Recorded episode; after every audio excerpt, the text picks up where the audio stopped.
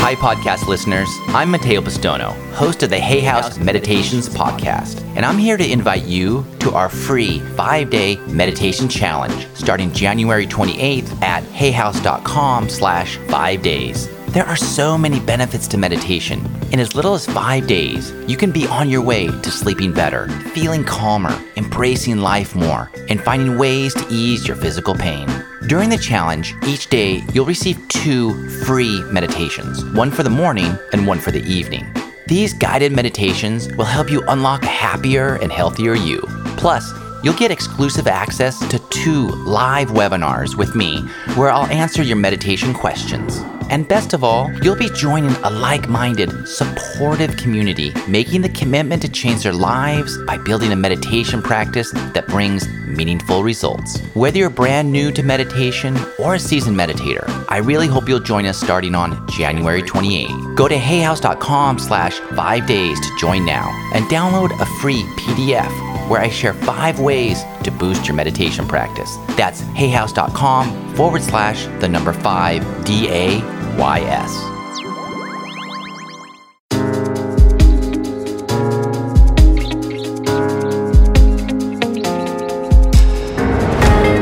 Welcome to the Dr. Wayne Dyer Radio Podcast. Discover the wisdom and remarkable insights of Dr. Dyer, world renowned spiritual teacher and foremost authority on how the power of your mind creates your world. This is a man who is a congressman in the U.S. Congress from a, a district in Ohio who was elected in 2002 and has been reelected with very high pluralities uh, uh, ever ever since uh, for now 12 years in Congress. And he's one of the few people in Congress who is willing to, to really take a very firm stand about, uh, you know, what kinds of people we are becoming, what kind of a country we have, what are we doing to our food supply, and so on. And now he's written, and I've been on stage with him many times. I have great, great respect for him. I, I on, honestly feel that one day he's going to run for president. Uh, I hope I'm still around to see that. Um, and um, he uh, he's written a brand new book and he's just taken on this food issue because it's uh, the government is very, very, very much involved in it. Um, and rather than me talking about it and wasting his time, taking up his time, I'd like to bring him on and, and have him tell us, uh, you know, what motivated him to write this, what kind of, um, you know, what what is the crisis uh, that's taking place? I mean, he talks about his own crises. He he was a guy who just really liked to eat chicken wings and uh, and sodas and all of that kind of thing, and he's turned it all around. Um, so I'm re- I'm deeply impressed. I think this is this may be the most important issue facing our country uh, in the next uh, the next couple of uh, generations. And if we don't do something about it, and we just keep focusing on the bottom line and just making money and letting and and letting these you know these huge food conglomerates uh, decide what's going to be into uh, going into our food and how much has changed in the last 30 years. So here's the man. His name's Tim Ryan, and um, he's a congressman in the U.S. Congress and a man that I respect and love very much. Hey, Tim. Hey, Wayne, thank you for that great introduction. And I can't be on a show with you without letting everybody know that way back when I was just a young young man, I started reading a lot of your books, and uh, Well- I think that that helped me kind of open up my mind and my heart to a lot of the things that I ended up doing, and really having the courage to be a congressman and Mm. write a book about meditation first and foremost, and then a, Yes. a, a book about food. But when you're coming from, you know, hopefully a place of honesty with yourself and the society, you know, we understand that we've got to have these conversations. And I think you really summed it up that, you know, this is, it's about food, but it's also about our health and our vitality, which is directly re- reflected in our economy. And one of the reasons I got into this and really started to see how this was all connected to healthcare and our economy and, and all of these other things I was looking at the long-term budgets for the Medicaid program, for example, that that we spend billions and billions of dollars on as Americans. A lot of people pay a lot of taxes to help this program go. And you know, if we have half the country that has diabetes or pre-diabetes in the next few years, you know, programs like that, the Medicare program, even private insurance, are going to collapse on their own weight. You know, 'cause if you look at someone who has heart disease and diabetes, or depression and diabetes, or basically anything and diabetes, then you're going to skyrocket the healthcare costs. You stay in the hospital an extra day and a half to two days. You're your costs of care go up through the roof um, for for very similar things. So if we don't recognize that a lot of this stuff, like Mark Hyman says in the foreword of the book, I can't cure diabetes in my doctor's office. You know, mm. and that means we have to go about other ways of doing it. And to me, that's retooling the food system and the ag policies here in the U.S. Absolutely. Uh, it's a fascinating statistic because one of the uh, films that you mentioned in your book was uh, a, a, a movie called Fed Up. So I, of course, or, I ordered it and I watched it last night in preparation for talking with you today. And one of the things that you say in the book, and it's said in there, is that this is the first time in the history of the United States that the generation that of people that are being born today are going to have a shorter life expectancy than their parents. It's never happened before. That's a that's a really sociologically that's a huge shift, isn't it? away yeah. from uh, where we ought to be going, what we ought to be thinking about. I always think of the Native Americans. They uh, they they had such a reverence for the land and, and the food and so on. And one of the things that one of the Ojib, Ojibwe prayers was, when we walk upon the earth, we always place our feet very carefully on the ground because we know that the faces of our future generations are looking up at us from beneath the ground, and we never forget them. And it seems to me that we have forgotten them in the name of um, of just big big agribusiness and and money. It's like it seems to me that the food industry. What I got from watching the film and reading your book is that the food industry is not so much concerned with the health of the American people as they are with the profits that are coming from what we are putting into our foods. And one of the first things I think we need to really talk about in the time that we have here is is this whole idea of, of obesity. I mean, I watched those uh, some of those really really heavy kids and we've been told over and over and over again, if you want, if you want, if we have an obesity crisis, all we have to do is tell people eat less and exercise more, and it will stop. But it turns out that isn't the truth anymore, is it, Tim? No, no, it's not. And, you know, you, you should exercise, and that's important. I know you do, and I do, and we try to, you know, take care of ourselves. And you got to get the blood pumping and all the rest. But for a lot of us, this food that we're eating, you know, not all calories are equal and mm. calories that you get from fruits and vegetables and lean meats, for example, are much, much different than at the same amount of calories that you would get from processed food. And a lot of mm. times this stuff's not just processed once. It's once, twice, three, four times to turn into that, you know, quadruple stuffed Oreo cookie that we get. We never mm-hmm. had that. I'm 41 years old. We had Oreo cookies, you know, when I was growing right. up. And mm. now it's quadruple stuffed strawberry, but it's about what you're eating and it's about um, your diet. Even in our schools, which I talk a lot about in the book, I think you know we've got to figure out how we can get good, wholesome food into our schools. And it's a place of learning. It's a place of education. So part of the process is to, to teach kids how to eat. I think, and uh, we have a talk about a home ec 2.0 uh, initiative here in the United States, where we teach kids how to plant, grow, prepare uh, their own food and how we can have a garden in every schoolyard and mm. a kitchen in every schoolhouse and a salad bar in every school cafeteria so mm. that we are educating our kids how to be in the world, how to cook good food because it exercise is great, but if you're eating terrible food, highly processed food, year in and year out, you're going to end up with diabetes. You're going to end up obese. You're going to end up. Mm. You're not going to be able to thrive. You know, and and, right. I, and here's the thing, and I, you know, as I said, I read a lot of your books, and you've inspired me, and I I have an attitude that every single human being should have the opportunity to do extraordinary things in their life, and we are cheating these kids from an opportunity to be an innovator, to be an entrepreneur, to help us grow the economy, to create jobs, to be a creator uh, in this society today. If we're filling them up with junk, and then this happens in the schools all the time, these kids will eat junk for breakfast they'll have a fruit roll up for lunch and bag of Doritos and a pop. And then as a society, we ask them to sit down and learn algebra.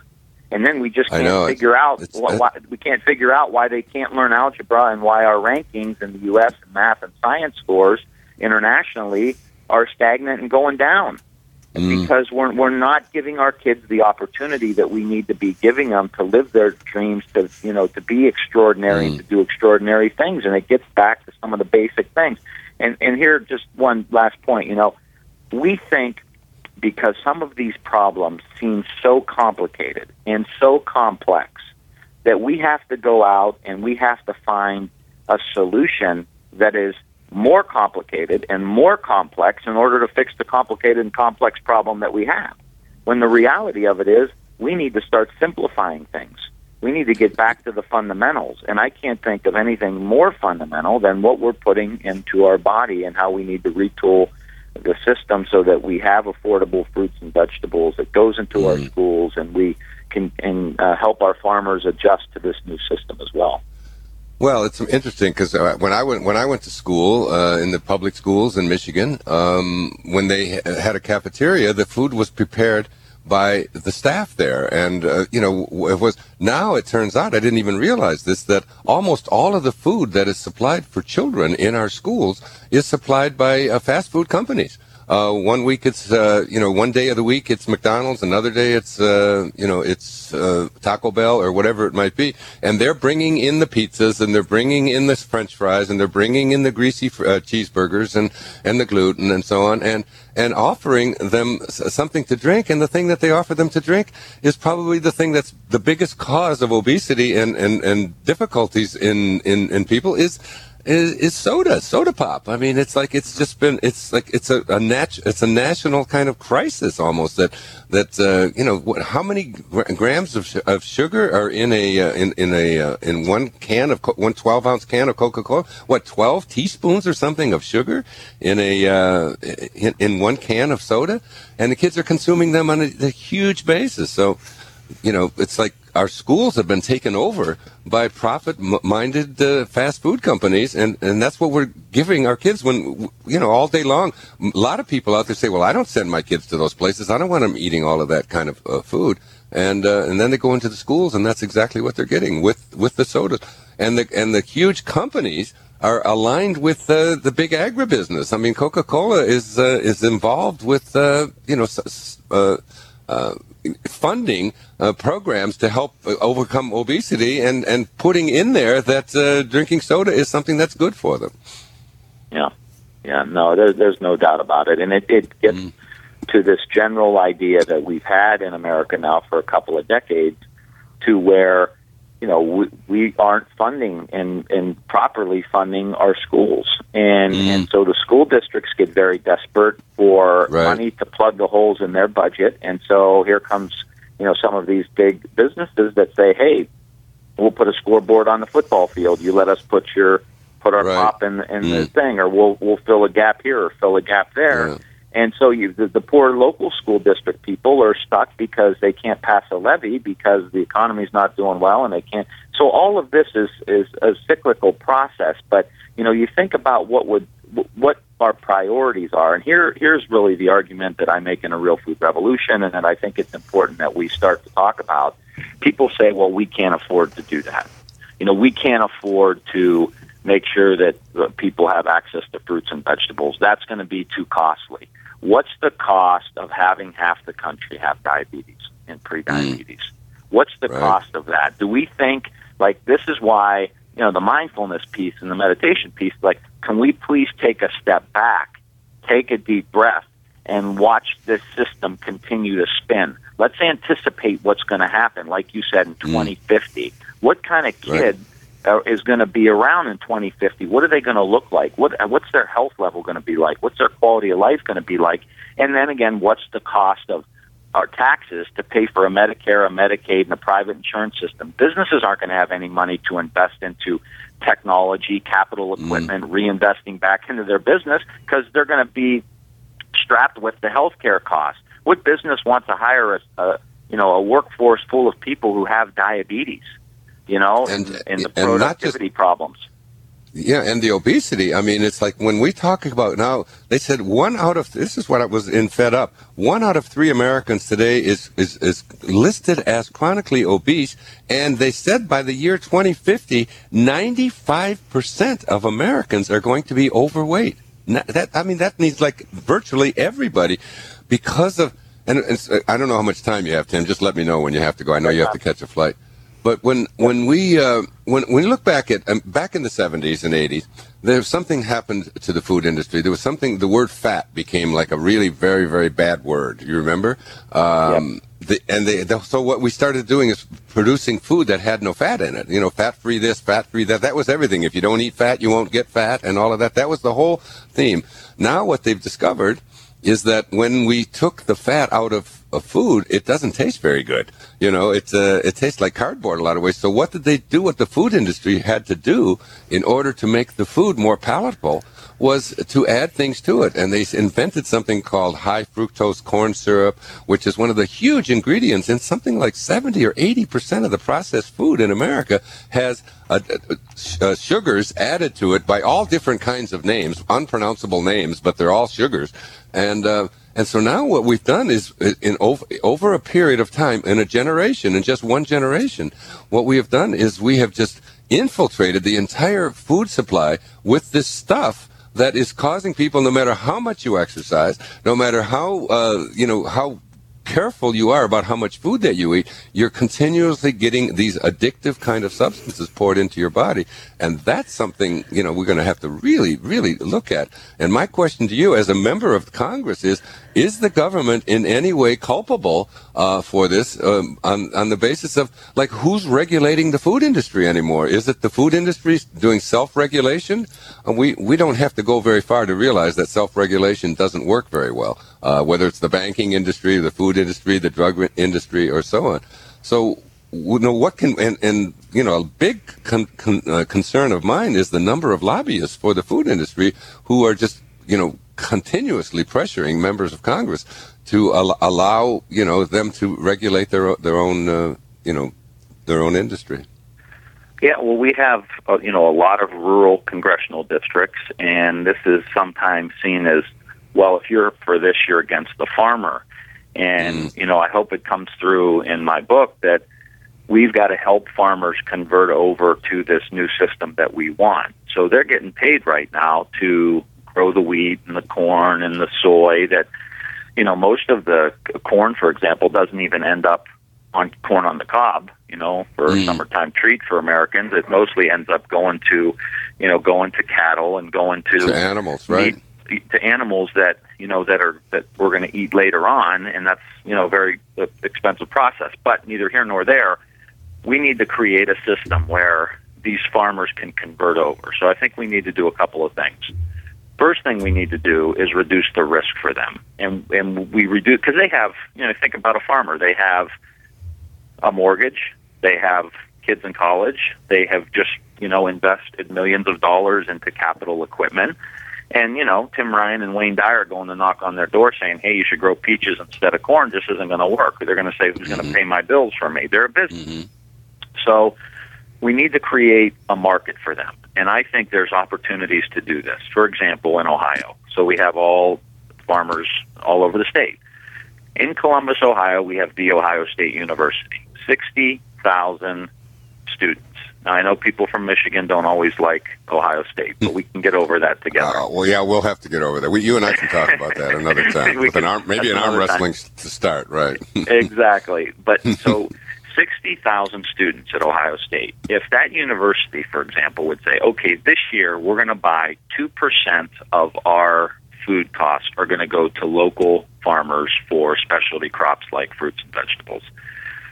And then the next year it's going to be four, and then the next year it's going to be six, and next year it's going to be eight, next year it's going to be ten. The farmer in central Ohio that's, you know, a three iron away from the Ohio State University is going to say, all right, now I have a market here that I know if I switch over and the government should help them convert over if they need to buy new equipment and help them wean off without losing a profit into this new system, then they have a market there at Ohio State and they can say, well, I'm going to sell these new products to Ohio State, and Ohio State's not going to go anywhere. You know, they're going to be there, and they're going to be able to buy, and so you have re- dr- dramatically reduced the risk of a farmer by creating this new market. And then again, it's not just Ohio State; it's every school in Central Ohio, every public elementary, secondary, and high school. Now you can create markets And as I said, you have a school program where you start teaching these kids how to plant, grow, and, and you know produce and cook their own food. So you you really start to shift the culture. But you we've got to have farmers on our side. It's not Right. anti-farmer because they're they're part of the solution. You know, we need to create a market for them, but they also need to produce. And how can we have governmental policies that can help convert them over? I've talked to a lot of farmers who say, "I'll grow whatever you want, but help me. Don't let me get stuck. Make sure I have somebody to sell it to." And if we do all that, Wayne, that's how we begin to shift the system. So public policies have to shift in that direction. And you know, the main reason I wrote the book, and I just was so excited when you, I heard you were excited about this, is oh, that we've got to create a national um, movement of voters, Republicans, Democrats, Independents, people who haven't voted that need to be a part of the process. Because if we don't have a groundswell outside of Washington D.C., we're not going to be able to get it done. We need people that are active and involved in campaigning. I talk about Vani Hari in the in the book, who's also known as the Food Right. Babe, starting Mhm. I talked. petitions. yeah, mm, I like her Yeah, a lot. she's fantastic, you know. And so, mm. starting petitions, being active, being involved. Not everybody can run for Congress, but we need an active, vibrant democracy, and we need it in a bipartisan way if we're going to shift this stuff. This isn't a Democrat or Republican issue. I think No, you know if you're looking not. at long term, long term fiscal health. You know, and these are all boxes that I don't even like to jump in because I don't think they're necessarily true. But a lot of conservatives would say, hey, I'm worried about long term deficits, I'm worried about governmental intervention and all this stuff. Well, your fiscal outlook is pretty poor if we keep going down the road we're going with Absolutely, that's, yeah. that's happening. So if you're a conservative, you should be very interested in how we can retool the food system. And if you're a Sure, I- Democrat and you're concerned about affordability and how you know you shouldn't have to be a millionaire that, that can go to Whole Foods and buy all the good food you want, and how that should ha- that access should be in in food deserts in our urban core. Those are traditionally Democratic issues. So this, I think, transcends the traditional political lines that we've you know artificially Well- drawn for ourselves.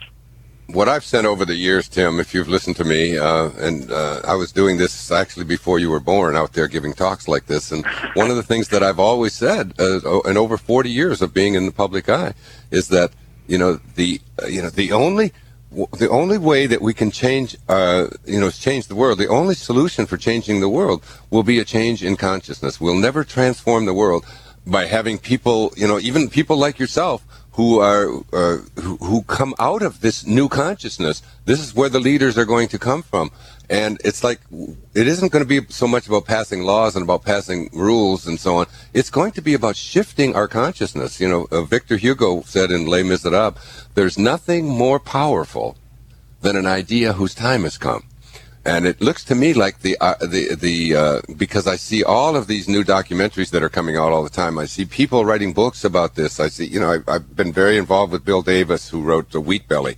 I'm doing a public television special with him on the, on what gluten is doing to our society and so on.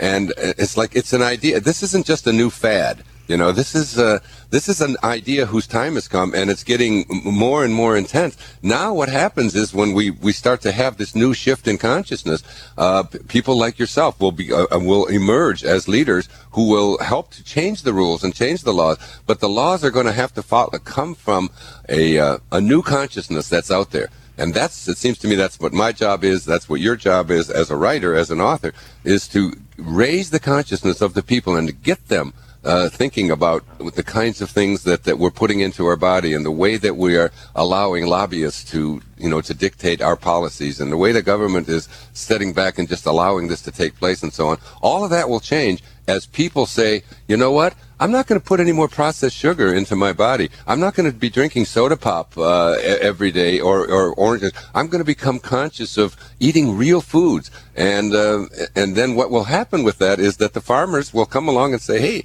this is exactly what it is that we want to do. We don't want to have to buy our seeds from some big company, or some big conglomerate uh, who's got a patent on them. We want to, you know, it's like someone once said that the that the uh, initials GMO stand for God move over. You know, it's like uh, now, now, now we'll take over. Now we'll put pesticides in your seeds, and you'll buy them from us, and so on.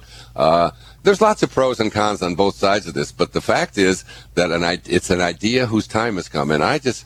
I just want to congratulate you. I got this book in my hand. I'm we're going to give a copy to everybody who calls in today on the show. I, I know you've got to catch a plane soon, if that, if, if, that, if that's true.